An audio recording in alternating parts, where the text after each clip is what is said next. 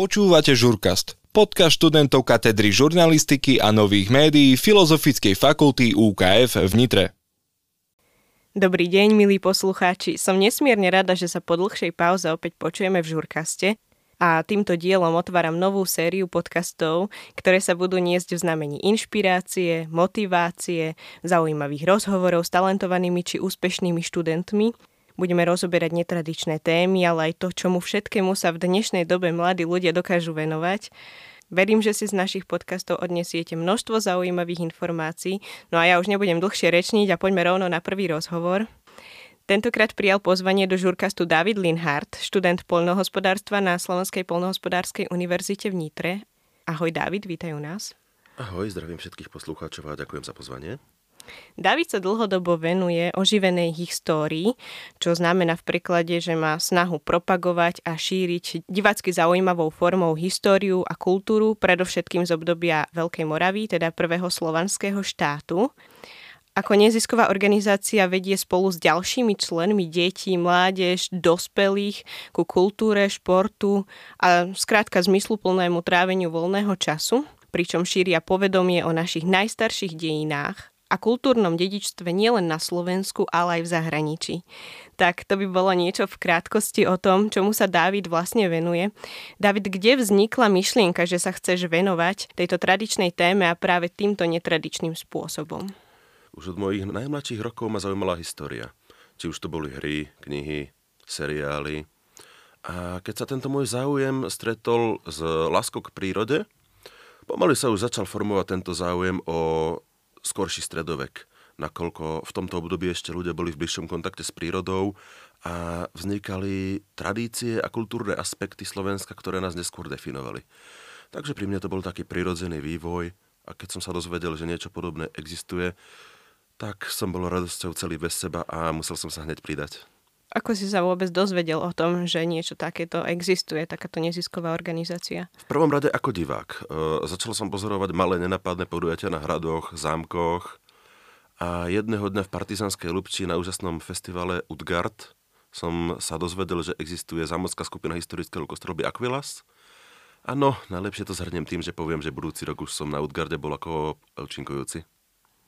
Spomínal si Aquilas, si členom tejto neziskovej organizácie Aquilas, ktorá pôsobí v Hlohovci. Čo je tvojou úlohou? Dlhodobo som zastupoval nášho vladyku a zakladateľa Čestislava po našom, nakoľko je pracovné v zahraničí a teraz som mal na starosti organizáciu nášho kmeňu, spájanie ľudí, prípravu podujatí, ukážky lukostrelby, jednoducho všetko, čo súviselo s tou propagáciou histórie divákom. Čiže napríklad zorganizujete nejaké podujatie, historickú akciu v rámci možno nejakého sviatku a diváci si môžu pozrieť vaše predstavenie na hradoch, zámkoch, hradiskách, kde napríklad pôsobíte, na akých hradoch? No, často sa môžeme nachádzať napríklad Ducové, to je kniežací dvorec, hradisko Bojná Vali, to je veľmi ikonické hradisko v Bojnej, kde starosta sa aktívne snaží podporovať aktivity v tomto mieste. Potom Partizanská Lubča, kde som spomínal festival Utgard, ten je stále do dnešného dňa najväčší a fungujúci. Krásna akcia je Magna Moravia v Oravskom podzámku, ale ich samozrejme mnoho ďalších. V rámci Nitrianského kraja, ktoré tak najviac dominujú akcie, kde vás môžu diváci vidieť? Za Nitrianský kraj určite Bojna. V Nitre sa organizuje viacero historických podujatí, ktoré určite odporúčam. Sú krásne, naši kolegovia ich úžasne zvládajú, ale v tom termíne väčšinou mávame napríklad ten Utgard. To je ten festival, ktorý práve aj bol môjim prvým a preto by som sa ho vždycky nerad vzdal. Takže Nitra nám nevychádza väčšinou, ale v rámci Nitrianského kraju priamo z Nitry chodí autobus na bojnu počas cyrilometrických slavností. A to je naozaj krásny zážitok priamo v lese na hradisku, kde je rekonštruovaná brána, na čom sa pomedielala aj naša skupina. A tam by som teda rád všetkých pozval, je to každoročne na Sviatok Cyrila a Metoda. Čiže v Nitre na Sviatok Cyrila a Metoda na hrade, keď vidíme vystupovať rytierov a rôznych ľudí predlečených do historických hodevov, to nie je vaša skupina. Nie, nie, tam naša skupina zrovna nie je, ale po celom Slovensku sa teda vyskytujeme pravidelne počas letnej sezóny. Vy máte vlastne takéto kmene, alebo ako to vy Kmeň nazývate? je správny výraz, nakoľko sme si naozaj blízki. Po rôznych mestách na Slovensku, ktoré napríklad tam zaraďujete ich nejak veľa. Aký je ten počet? Pomerne, áno. Aktuálne kmeňov. aktívne spolupracujeme, dajme tomu, s 8 kmeňmi.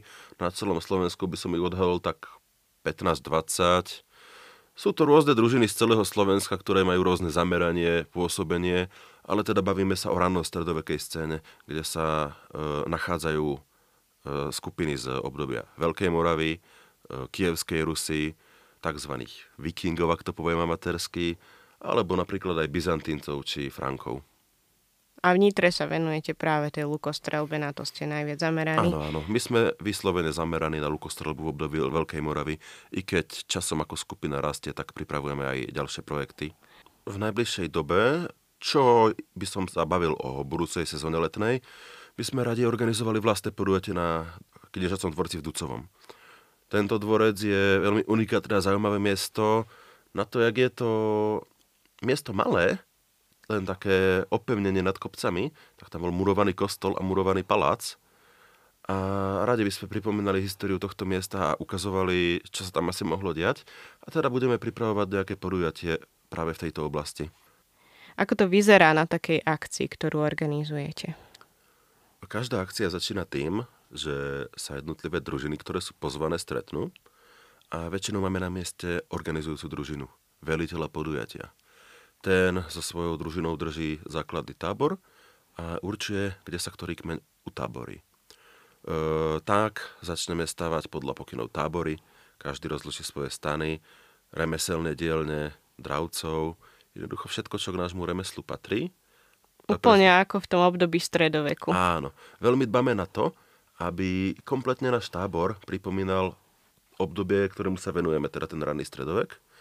Nemôže byť vidieť ani kúsok ničoho moderného a takisto ani nemôže tam fungovať nič moderné. Takže v objekte festivalu my spíme v tých stanoch, my máme na sebe oblečenie z danej doby, z reálnych historických materiálov, ako je koža, ľan, vlna. Tieto kostýmy ste si niekde požičali, alebo to sú už vaše kostýmy, ktoré ste si vyrobili? Kostýmy si vyrábame práve cez rôznych krajčírov a krajčírky, ktoré sa tejto činnosti venujú už dlhšie a nadobudli skúsenosti na to, aby vedeli takýto kostým rekreovať a tvoriť. Mhm. Čiže spíte v tých stanoch, používate historické náradie, Áno, materiály áno. a tak ďalej. A následne popri tomu, ako tam tento víkend žijeme, v kompletne historických podmienkach, tento náš život predvádzame navštevníkom a k tomu pre nich vždycky pripravujeme nejaký dopredu dohodnutý program. Naša skupina napríklad vie predstaviť strelnicu pre divákov, kde si môžete túto aktivitu strelku strelbu vyskúšať, ukážky dobového života, náš tábor, prednášky o vybavení lukostrelcov a potom každý ukazuje svojich remeselníkov.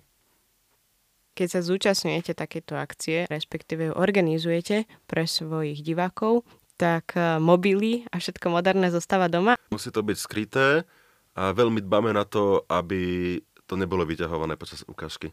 Žiaden mobil na stole, žiadna fľaša na stole, minerálka, nič takéto tam nemá čo robiť. Hlinené čbány, rozliať vodu.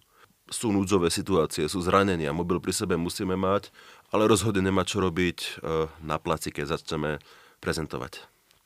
Vaše správanie tiež prispôsobujete tej dobe, rozprávate sa ako ľudia v stredoveku, máte to nejak načítané a viete, ako sa správať? Máme mnoho prameňov a pozorujeme život obyčajných ľudí, ale aj teda bojovníkov, ako sa len dá, podľa toho, čo je nám dostupné. Niektorí ľudia sa tomuto venujú menej, niektorí viac, avšak určite sa dá cítiť, že vyjadrovanie ľudí na takomto mieste je zmenené.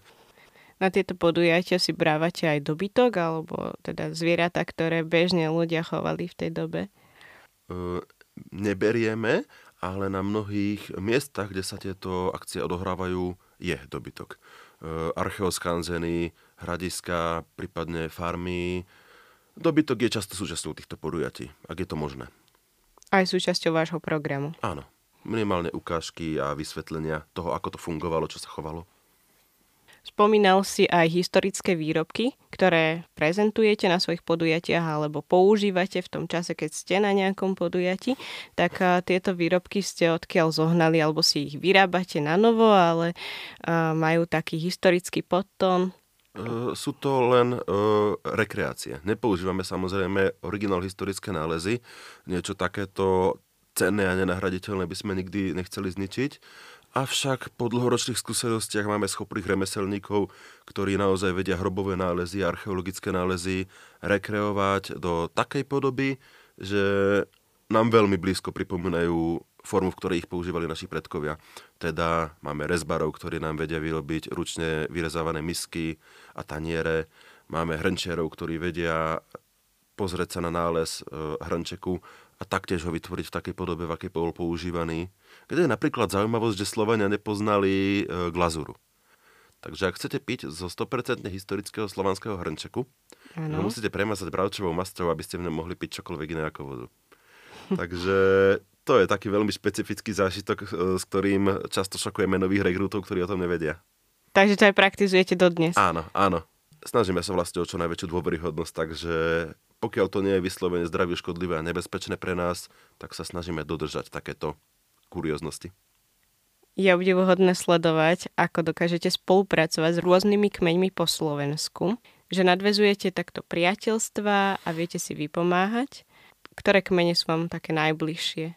s ktorými spolupracujete? Často sa zúčastňujeme na podujatí Utgard a Pasekanie, ktoré organizuje kmeň Utgardar, vedený Belfom Jorgensonom. Pozdravujem Belfa. Jeho akcie sú rozhodne nezabudnutelné zážitky. Kde môžu prísť diváci, keď chcú zažiť toto podujatie? Podujatie Utgard sa odohráva v Partizanskej Lubči a o kúsok bližšie e, k našej základni pod hradom Strečno bývalo doteraz podujatie pasekanie, uvidíme, ako to bude v budúcnosti. A tieto obe akcie sú organizované práve Utgardarom a Belfom a ďalej Siváci Košice, Svarok, e, tiež od Žiliny, Sokoliari kráľa Svetopluka, z Oravy. To by bolo pár družín, ktoré by som takto náhodne spomenul, s ktorými určite spolupracujeme radi vždycky. Ak by to niekoho naozaj oslovilo z našich poslucháčov, je možné sa pridať k vám do vašho kmeňa? Určite Akvilas má vždycky dvere otvorené a taktiež aj akákoľvek družina z vášho okolia, ak by ste si našli oživená história, reenactment, ranný stredovek, som si istý, že taktiež by boli ochotní spraviť nábory a baviť sa s vami. Ale Akvilas z okolia Hlohovca má vždy dvere otvorené všetkým záujemcom. Spomínal si, že naberáte nových členov, že máte dvere otvorené aj pre nových záujemcov, aj možno našich poslucháčov podcastu. Ako to vidíš v budúcnosti, nielen s týmto kmeňom, ale celkovo s touto oživenou históriou na Slovensku. Bude to fungovať aj do budúcnosti? Myslíš, že to má potenciál? Oživená história má obrovský potenciál ešte. Je tu kopa možností, ako to uplatniť celkovo v našej kultúre, nakoľko je to čas našej histórie. Ja osobne by som toto chcel v mojej aktivite zdôrazňovať.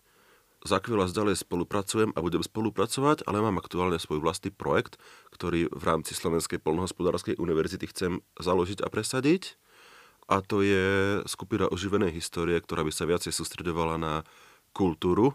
Bude to niečo ako krúžok na vysokej škole? Bude to takto forma. Formálne to bude krúžok na vysokej škole. A teda menej bojov a viacej pochopenia kultúry. Takto by som to veľmi jednoducho zhrnul. Prečo sa chceš zamerať práve na menej bojov, keď eh, napríklad váš kmeň sa sústreďuje na lukostrelbu primárne, tak prečo si spomenul práve menej bojov? Nemalo by to byť primárne? Luk bol odjak živá vytvorom na lov alebo vojnu. Avšak aj tí ľudia, ktorí vtedy žili a museli bojovať, aby sa ochránili, boli len ľudia a mali svoje bežné životy. Keď sa zamerávame len na boj, nenávisť, konflikty, často na to zabúdame, že za tým všetkým bola kultúra.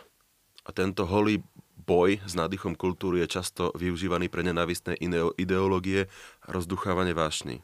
Ja by som sa rád zameral na to krásne, čo nám história necháva, na možnosť rozvoja našej krajiny, našeho polnohospodárstva, našeho cestovného ruchu a ukázal ľuďom, že kultúra nás má spájať a nerozdeľovať pri tejto téme sa určite ponúka aj otázka, že či náhodou ste nemali členov, alebo sa vám nehlásili takí členovia do kmeňa, ktorí by mali práve že také nejaké zvrátené úmysly, že sa chcú naučiť bojovať a potom by to využili v nejaký neprospech niečoho? Kmenový kódex e, jasné dáva práva a pravidla ľudí, ktoré nemajú za úlohu nejaké zotročovanie alebo komandovanie, ale práve vhodné správanie a usmernenie ľudí.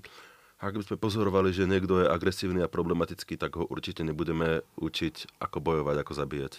Funguje tam nejaký pohovor predtým, než idete niekoho prijať do kmeňa? Určite komunikujeme so všetkými záujemcami, ale nie sú to nejaké prísne skúšky, že by ste museli udvihnúť auto a tlačiť kamiony. Ale áno, rozprávať sa rozprávame. Ale teda žiadne skúsenosti nepotrebujú to potenciálni záujemcovia. Záujem a chuť spraviť niečo pre kultúru a byť to dobre komunite, to je kľúčové. Ak by mali naši posluchači záujem sa naučiť lukostrelbu alebo patriť do vášho kmeňa a povedzme, že nie sú študenti Slovenskej polnohospodárskej univerzity, môžu sa do tohto krúžku pridať tiež? Ja si myslím, že určite áno. Naše univerzity pracujú spolu na viacerých úrovniach a okrem toho UKFK má mnoho odborov a zameraní, ktoré by boli veľmi vhodné na činnosť podobnej družine. Ktoré že... z tých odborov sú také najlepšie? Archeológia, história myslím si, že tam by sme si veľmi rozumeli a mali by sme spolu na čom pracovať. Takže určite by som sa za každého zájemcu potešil a verím, že takáto spolupráca by bola výnimočne plodná. Spomenul si archeológov. Realizujete nejaké archeologické výkopy, archeologických výkopávok na území Slovenska? Ja vyslovene som nebol súčasťou niečoho takéhoto, ale šermiari veľmi často na takýchto veciach pomáhajú. Avšak často spolupracujeme s archeológmi, keď si chcú niečo overiť, keď chcú niečo natočiť, keď chcú niečo spropagovať. Preto aj kladieme dôraz na to, aby úroveň rekreácie, ktorú ponúkame, bola položená na vede, nálezoch a teda jasných faktoch a nie nejakýchto hadoch. Spolupráca s archeológmi je jedným z pilierov našej činnosti. V rámci kmeňa, ale možno aj medzi kmeňovo vznikli nové priateľstva, predpokladám, medzi vami ako členmi. Trávite voľný čas aj mimo týchto podujatí spoločne? Určite áno. E, historické podujatia sú miesta, kde sa mieša naozaj veľa ľudí. A to nielen zo Slovenska. Máme veľmi často návštevníkov z okolitých krajín, Máme návštevníkov z rôznych spoločenských vrstiev, z rôznych názorov, presvedčení. Takže je to miesto, kde sa naozaj môže človek obohatiť a spoznať nových ľudí. Takéto priateľstva potom sú dlhotrvajúce, vieme sa stretávať po celom Slovensku, zažívať spolu krásne zážitky. Čiže áno, komunita je úžasná a človek tam vie nájsť priateľov, s ktorými sa dá potom žiť aj bezný život. Aj keď vždy je trošku problém spoznať toho druhého bez kostýmu ako to vyzerá na takom typickom večierku lukostrelcov. Pivo, medovina, luky radšej doma. o, sme schopní prediskutovať o histórii naozaj dlhé hodiny a každý sa prekrikuje, aký nový kostým bude mať a skade vyhrabal nález, e, ktorý vzor hodvábu môže mať a ktorý nemôže mať. Na Veľkej Morave teda žiadny, lebo nález nám chýba veľmi veľa historických faktov a plánov do budúcnosti. Vyzerá to ako vaša vášeň. Áno, áno, určite týmto žijeme. Mnohí. Keď si spomínal víno a medovinu, že sú súčasťou vašich večierkov, ale celkovo stretnutí uh, v rámci vášho kmeňa, že to sú také neoddeliteľné súčasti, to si tiež vyrábate sami? Áno, áno, je to jedna z tých komodít, ktorú naši remeselníci vedia vyrábať práve na historickej úrovni a z dôvodov kultúrnych, nakoľko pre Slovanov bola medovina až legendárna. Víno sme taktiež často využívali, aj keď práve ma mrzelo, že o ovocných vínach a rôznych ďalších netradičných vínach, ktoré naše predkovia používali, sa dnes už nehovorí. Minimálne nie v takej úrovni, ktorú si zaslúžia.